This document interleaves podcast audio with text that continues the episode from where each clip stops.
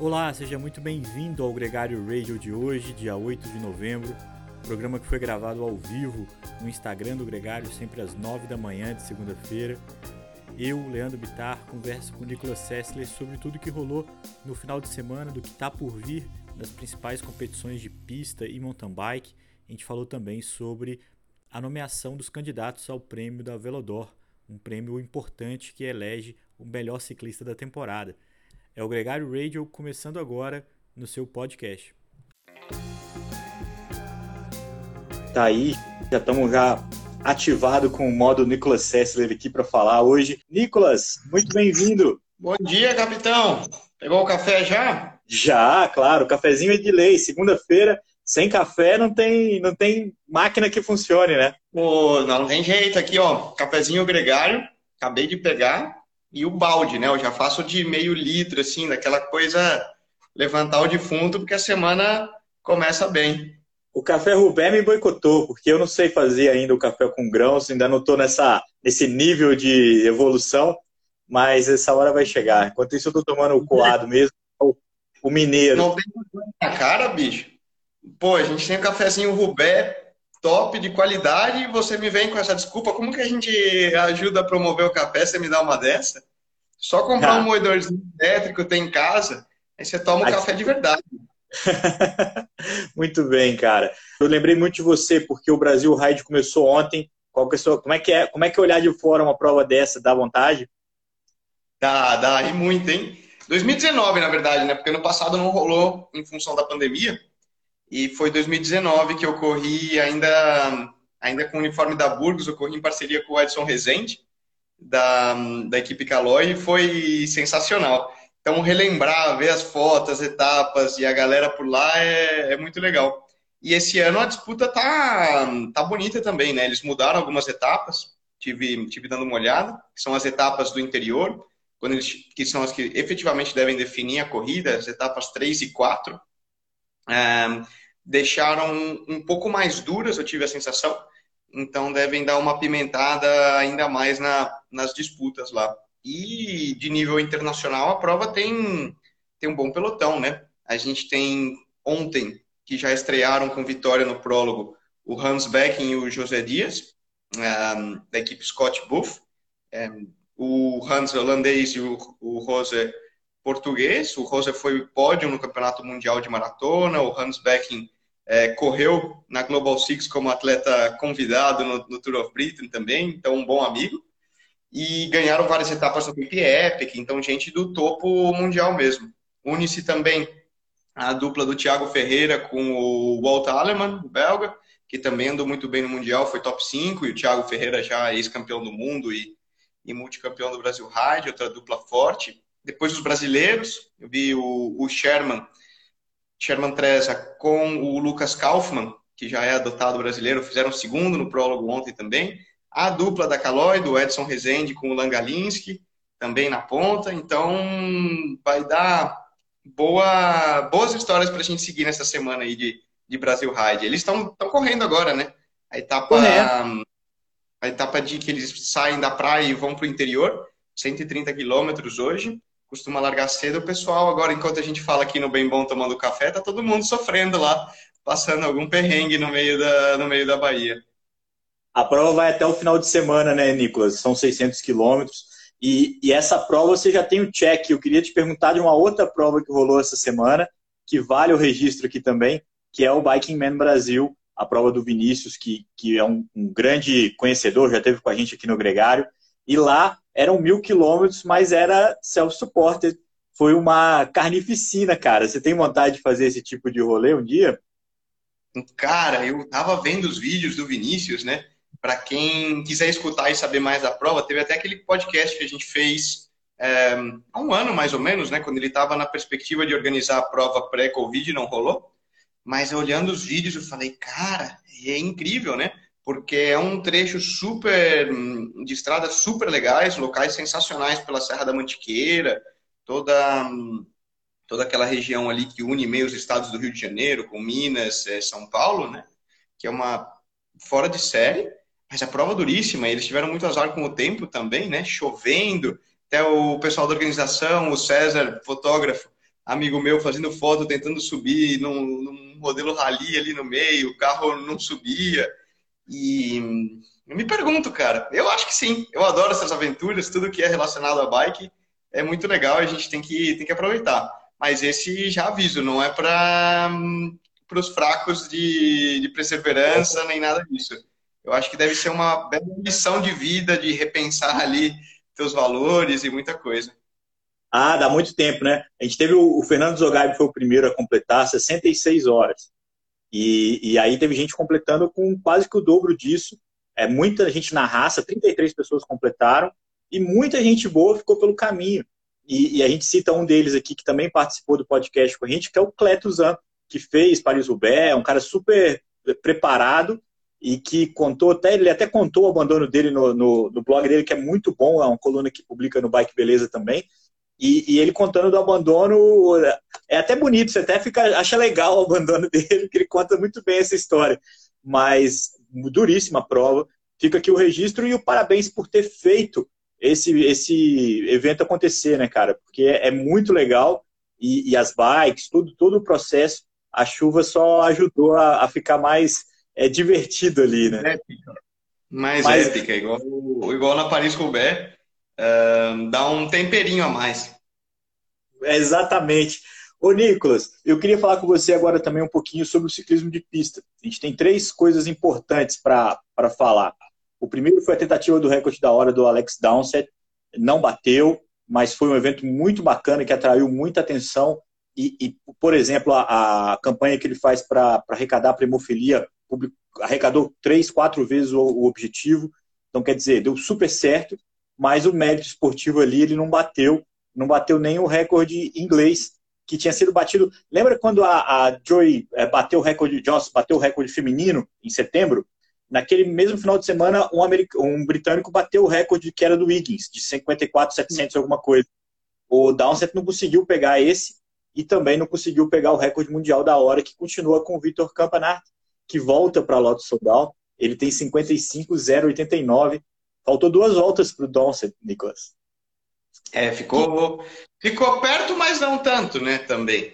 Ele, só explicando, né, o recorde da hora basicamente é realizado no ciclismo de pista, né, no velódromo, justamente, uma, uma hora a pessoa sai parado e vê um máximo de voltas, a distância, a metragem que você consegue completar na, em uma hora. Então, você pensar aí, né, o recorde do campeonato de 55, basicamente ele fez 55 km por hora naquele, naquele trecho. Tem uma curiosidade, né? De alguns anos para cá, 2015 mais ou menos, né? É, se, não, se não me engano, a gente viu e, e escuta de maneira corriqueira que tenham atletas tentando bater esse recorde. Porque houve uma mudança na questão dos equipamentos que podem ser utilizados e nas regras da UCI para tentar esse recorde no meio, houve um período ali nos anos 90, 2000, de que a UCI havia mudado esse, as regras e ele ficou inválido e um pouco sem sentido, porque o cara podia usar bikes muito diferentes e uma série de restrições que faziam com que o recorde ficasse um pouco nulo. Agora eles tentaram adotar um standard, onde a gente viu muita gente tentando. É, o primeiro foi o próprio Jens Voigt, que era um alemão é, pouco antes de se aposentar, depois o Dowsett, o Bradley Wiggins é, depois veio, bateu novamente, Campenarts, e a gente vê a galera segue, segue tentando, e eu acho que seguirão nessa, nessa tentativa, né? Porque tá é. claro que o recorde está acessível e, e é possível de, de ser batido. O, o Dowsett adotou uma estratégia até curiosa, né? Lembrando aos anos de quando o Merckx, é, Ed Merckx tinha esse recorde, que ele foi tentar no México é, por causa da, da altitude e, e tentar com, com, usando essa estratégia, né? Porque na altitude você tem menos resistência do ar, então teoricamente a bicicleta corre mais, ela a resistência aerodinâmica é um pouquinho menor, então você mantém o ritmo. O, a contrapartida é que você tem que estar adaptado à altitude, porque você tem menos oxigênio para você também respirar. É, ele tentou, o Merckx na época tinha feito o recorde no México, o Dawson tentou replicar a estratégia, mas não deu, não deu certo, bateu na trave. O, o recorde do Vitor Campanati também foi batido lá, é, é só para tentar ilustrar um pouco o que você quis dizer. A, a UCI ficou um pouco impressionada com a, tenta, a mudança das bicicletas. Lembra do Grêmio Brie, que usou a máquina de lavar, que tinha aquelas posições muito loucas, tinha gente que usava rodas de tamanhos diferentes. A UCI falou, não, peraí, o recorde da hora é um recorde do esforço do ciclista. Quanto que ele consegue pedalar, não é uma disputa de tecnologias, de equipamentos e tudo mais. E aí regrediu é. tudo a bike, falou assim, pega a bike do Max, é com isso que você tem que fazer. Só que a tecnologia evoluiu muito no standard, como você mesmo disse. E aí eles ajustaram, permitiram clipes, permitiram rodas fechadas, coisa que se usa na pista e não podia para o recorde da hora. E era por isso que ninguém mais tentava, porque não fazia sentido você usar uma bike que não tem identificação com, com o resto. Então, ficou, ficou bonito, tem sido bacana e tem sido atraente. A, a menina que bateu o recorde, a Joss, é, Joss Loden, foi muito legal, porque ela fez uma dobrada, ela, ela fez a primeira parte mais devagar, a segunda parte mais forte, aumentando o ritmo ao longo da prova. Foi uma prova perfeita, encaixadinha. Eu tenho certeza que ela consegue bater esse próprio tempo dela também. Agora, a grande expectativa é para quando o Filipe Gana vai tentar bater esse recorde, Nicolas, porque é o grande nome é. da pista da cidade, né? E, e, e seria um grande evento. Nicolas, ainda na pista, no próximo final de semana começa o Campeonato Brasileiro de Pista. A gente vai acompanhar por aqui vai ser em Maringá novamente, é um lugar que é importante para a CBC, é um lugar que tem uma boa estrutura. É, infelizmente é um velódromo descoberto, então a gente já viu acontecer a chuva cancelando provas por lá.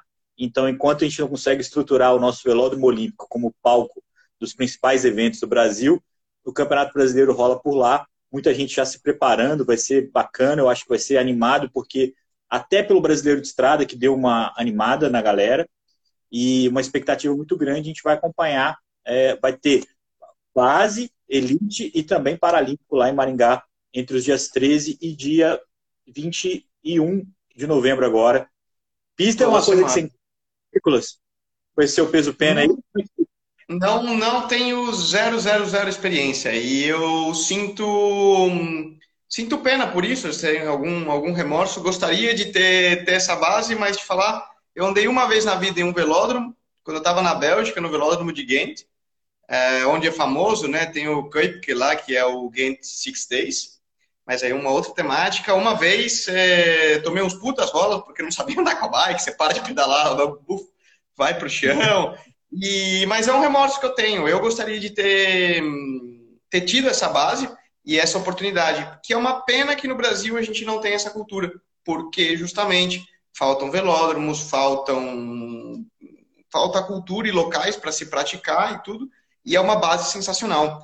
Você quer exemplos de ciclistas que fazem, que são oriundos da pista, vão para a estrada e outras modalidades e tem um sucesso enorme. Você mencionou Pipo Gana, Cavendish, Karen Thomas, Ethan Hayter, é, próprio Bradley Wiggins, e aqui devo estar esquecendo uma série de nomes, mas é, enorme essa lista e porque realmente dá uma base de, de coordenação e capacidade, força para o atleta sensacional. E vamos ver. É legal que, que volte essa cultura ao Brasil, que esteja novamente se intensificando. Então, como você falou, a gente tem desde as categorias de base e, e vamos ver. É uma prova, são provas muito legais de, de serem acompanhadas. Ah, na experiência do velódromo, acho que quem assistiu a Olimpíada no Rio no velódromo, que bombou, e, ou quem já assistiu um prova em velódromo em outros lugares também tem essa experiência e é, é incrível, né, cara? É, é dos esportes de bicicleta. É o mais fácil de transmitir, porque você tem um espaço fechado, coberto, e, e que você consegue é, coordenar as coisas todas ali para um grande espetáculo. E, e para quem compete também é uma, sempre uma grande emoção. Falando nisso, Nicolas, a UCI deu um passo muito bacana com a Champions League do ciclismo de pista. E rolou a primeira etapa esse final de semana em Maiorca e foi incrível, cara. A galera ficou alucinada. Foi um grande show, muito próximo da, dos, dos, seis dias do evento que você falou que tem na, nessa época do ano também na Bélgica e em outros lugares do mundo. Até nos Estados Unidos já teve na Madison, né? O Madison Square Garden era o palco de eventos como esse. E foi muito sucesso, foi muito bacana a gente viu um grande show. Acho que foi um, uma bola dentro, né? Que a UCI bateu, né? Foi, foi muito, foi muito legal. É até uma tentativa, né, da, da UCI de criar uma narrativa ao longo do ano em, em função disso. E era muito comum no final de temporada que você tivesse uma sequência de, de provas de six days, né? Que são essas provas na pista em velódromos curtinhos, e que eles basicamente criam um show. Se você vai num ambiente desse onde tem o velódromo, pensa você numa baladona é, onde a atração central do seu show de rock ou do festival lá do, do rodeio não é o rodeio, mas é uma corrida de bicicleta. Então isso é muito legal e atrai muita gente no inverno. Normalmente é feita quando está frio. E as pessoas vão para lá, eles fazem as provas de noite, até de madrugada, justamente para criar essa atração e todo, todo esse ambiente. Mas é uma coisa que começou a morrer um pouco. É, faltavam atletas, faltava uma certa narrativa, uma sequência. Então, o que eles tentaram? Eles criaram, a partir desse ano, essa, essa Champions League do ciclismo de pista, dividindo meio que em duas categorias, né, que seriam as categorias de sprint e endurance. Então, basicamente, você vai ter dois, é, dois campeões em cada um, então, dois femininos e dois masculinos. Eles criaram uma série de competições, ainda são poucas esse primeiro ano, são apenas quatro ou cinco eventos. Eles tinham o objetivo de fazer seis, mas é. o velódromo de Roubaix, que eram outros que eles iam utilizar, ainda está sendo usado como centro de vacinação na França, não puderam aproveitar. Mas eles vão criar justamente uma narrativa, onde a galera vai marcando pontos, você cria essa liga de pontuação e no final você tem um, um grande campeão. Eles usam duas provas, é, então justamente duas provas de, de fundo e duas provas de, de sprint, né? Que é o Scratch, a prova por eliminação no caso do Endurance, e, e o sprint é, agora me fugiu, eu tenho que conferir certinho quais são as modalidades, não vou falar, senão vou falar borracha. Você vai marcando pontos no final você tem o grande campeão. A ideia foi fazer um evento muito televisivo, espetacular. Então eles adotaram uniformes num padrão super é, diferente. A galera aí que acompanhou redes sociais deve ter visto umas fotos da galera com umas roupas super estranhas e, e meio psicodélicas até, né? Foi uma ideia de chamar esse ambiente. E qual que é o maior atrativo? Eles colocaram muita grana tem mais de meio milhão de prêmios envolvidos na, no evento como um todo. Então, obviamente, isso atrai os grandes nomes da modalidade, todos disputando ali naquela, nesse formato. A primeira rolou, como você falou agora, em Maiorca, e parece que foi um, foi um sucesso, uma bola dentro. Atraiu bastante atenção e visibilidade. O, nessa coisa de atrair grandes nomes, né? A gente teve a Kate Archibald, que mandou muito bem no, na, na endurance feminina a alemã Emma Heinz, que também, as velocistas alemãs são, da atualidade, dominam e, e bateram martelo lá também. E na, no masculino, os holandeses são os grandes protagonistas do, do da velocidade, né? E o Harry Levis, o Harry Leverson foi quem levou, ele que é, ganhou duas, três medalhas em Tóquio, duas de ouro na velocidade, nas provas de velocidade de velódromo, e também dois títulos mundiais. Esse cara, Nicolas, faz a conexão com o nosso próximo tema, porque ele é o único ciclista de pista indicado para o Velodor, que foi publicado hoje a lista dos, dos ciclistas que vão concorrer a esse título. Tem ele vindo da pista e parece que é, de fato, o cara que tem mais se destacado nesse, mais impressionado, né, com as vitórias na Olimpíada, com as vitórias no Mundial. E, e tem também uma série de pessoas que a gente falou muito aqui durante o ano, a gente tem os campeões das, das monumentos, com exceção do Jasper Stuyven, é, os outros campeões todos entraram na, na lista. Então entrou o Casper Asgreen, entrou também o Wout van Aert, o Mathieu Van Der Poel, o Juliana Alaphilippe, o Sonny Cobrelli, que venceu a Paris-Roubaix. Entrou os três campeões de grandes voltas, o Egan Bernal, o Primus Roglic, que é o atual campeão, ganhou em 2020 esse prêmio, e o Tadej Pogacar, que é praticamente vai me surpreender muito se ele não ganhar, cara, porque além de ter vencido o Tour, tem três anos que o vencedor do Tour não ganha, o último que fez isso foi o Chris Froome, é, ele também ganhou um monte de prova e ganhou, inclusive, é, duas monumentos, né? É, a, desses nomes que eu te falei, se a gente fechar a lista, a gente tem Annemiek van Vleuten, que também participa mais uma vez, está mais uma vez entre os candidatos, so, sozinha, solitária, nunca uma mulher ganhou, e toda vez que ela se candidata, é, há uma discussão se não vale a pena ter um prêmio feminino para que é, tenha uma eleição mais justa e acaba sempre ficando de fora, sempre dando uma, uma bagunçada aí na eleição, né? ela é citada, mas é meio que um argumento, né? Então nunca vai ganhar. Ufa, é... olha, eu te falo, se ela tivesse vencido as Olimpíadas, não tivesse perdido a, austríaca Ana, não tivesse vencido, eu acho que meu voto ia para ela, viu?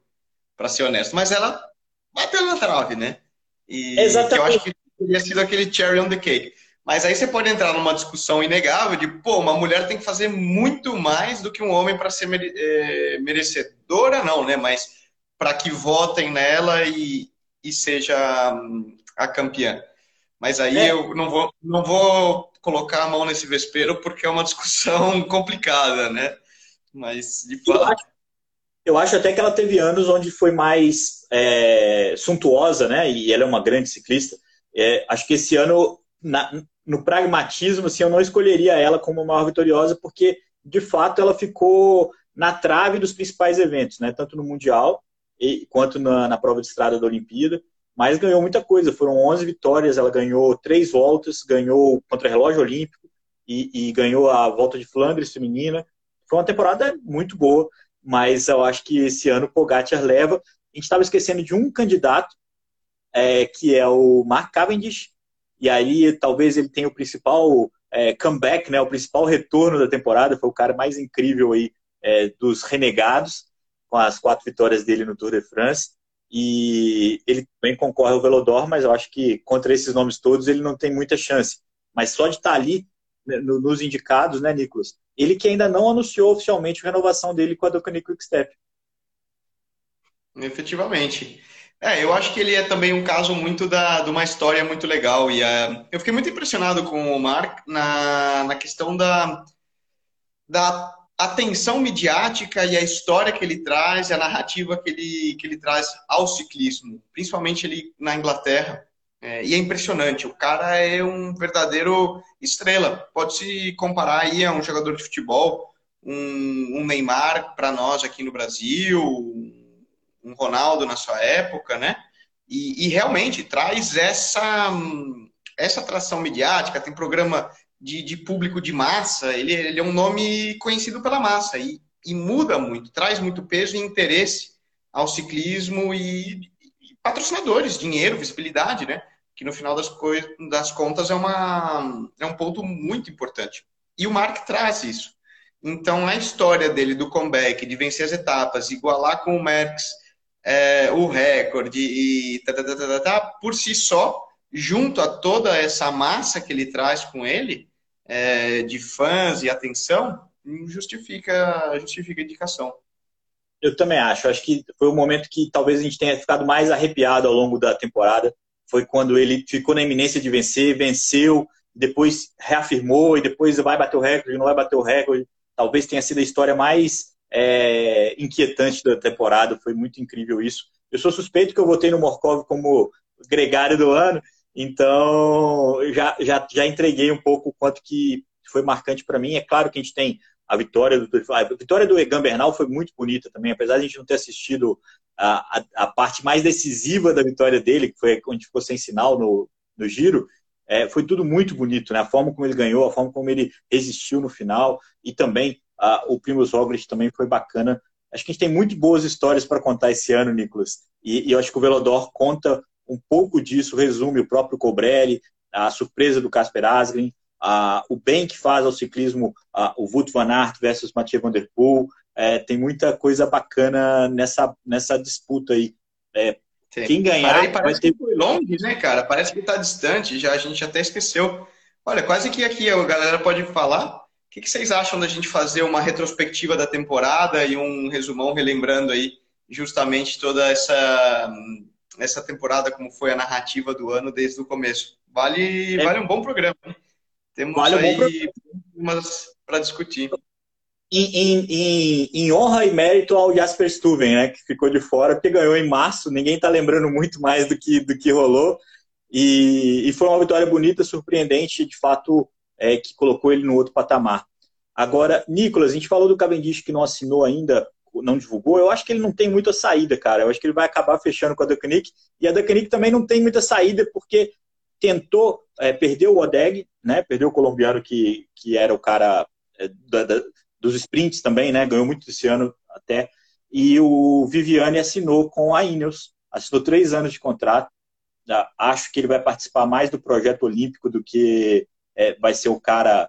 Vai ganhar muito, acho, com a Ineos, mas vai. tem muito. É, inclusive, a, o Giro divulgou hoje as etapas planas que, que vão correr o ano que vem. Talvez ele participe, e aí tenha, tenha algum suporte do próprio Filippo Gana, que deve talvez uma, uma máfia italiana aí da Ineos para essa prova. Mezzo, mezzo italiana, mezzo colombiana, apesar do Bernal, vai correr o Tour de France. Então, vamos ver como é que a Ineos se, se posiciona. Trouxeram também aquele motorzão, né, o Omar Fraile, o espanhol, e se reforçou aí com dois ciclistas com bastante maturidade. E vamos ver, cara. Eu, não, eu tô curioso, a gente tem que falar também um programa que a gente tem que fazer, é uma análise dessas contratações, tem bons destaques. Ainda está rolando. Né?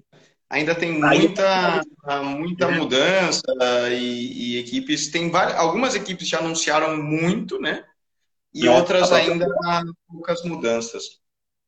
A Bora talvez tenha sido o time que mais se transformou né, com a saída do Peter Saga e trouxe muita gente, muita gente boa, o próprio Sérgio Guita, o Vlasov, e a UAE contratou muito bem, ficou um time ainda mais galáctico. E, mas a gente volta a falar sobre isso no próximo, nos próximos programas, né? como você mesmo disse, tem muita coisa ainda para se definir é, como é que fica. Os times estão se reforçando, a gente vai fazer uma análise disso em breve. Então, a gente finaliza o nosso programa hoje. Eu agradeço. Dá mais tempo de tomar mais um café aí, Nicolas? Ah, rapaz, isso não tem dúvida, porque daqui eu saio correndo para academia antes da gente entrar na nossa reunião de pauta. Tem que ir encaixando os treinos entre, entre a rotina. Então, é outro cafezão gregário já, eu tenho que comprar mais, rapaz, você acredita? Eu peguei meio quilo e quanto tempo faz que eu tô aqui? Nem, nem duas semanas direito e já zerou. Tá feio a coisa. Vou, eu, vou, eu vou participar desse, dessa, dessa febre do café moído. Eu tenho um amigo de internet que é muito fã de ciclismo também, o Zeca Black, que comprou e está super impressionado, super satisfeito com, com um moedorzinho de café na hora. Eu vou, logo mais eu divido com vocês essa experiência Lembrando que, de experiência, a gente vai estar no Letap Rio, nós três, os três gregários, junto com o Álvaro Pacheco. A gente vai acompanhar a prova por lá, vai ter um stand gregário por lá. Quem estiver no Rio de Janeiro, por favor, é, é uma grande chance da gente se encontrar. E, Nicolas, muito obrigado, cara. Vai, vai agora para a sua ginástica, vai se preparar, porque logo mais a gente tem mais, mais assunto para falar na reunião de pauta do Gregário. Tem, tem que estar tá bem treinado, não tem jeito. Lembrando, você lembrou bem do Rio, semana que vem estamos por lá. Então a galera que estiver na área, chega lá, conhece, bate um papo, pega um cafezinho e vai ser, vai ser muito legal. E a gente se fala. E eu vou lembrar também, Leandrão, que a gente esqueceu de comentar, esse final de semana, é, na sexta-feira, na verdade, a gente vai ter um programa especial de potência. Então, a gente vai fazer uma live na sexta-feira, é, minha com o Álvaro Pacheco, para responder todas as perguntas da galera. Então, durante a semana, a partir de quarta, a gente começa a enviar, mas quiser também já com antecedência enviar suas perguntas, suas dúvidas, o que você quer que a gente responda sobre potência, medidor, como utilizar, qualquer coisa, manda que na sexta-feira a gente vai responder todas, todas as dúvidas. É um programa imperdível. É, a gente vai ter no podcast também dois entrevistados contando, explicando e, e indo um pouco mais é, no beabá da, da potência. E essa live na sexta-feira vai ser uma grande atração. Tenho curiosidade para entender um pouco mais, Nicolas, mas ainda não tenho disciplina para pensar em trabalhar com potência. Um abraço, cara. Um abraço para todos vocês e até a próxima segunda-feira no Gregário Radio. Valeu.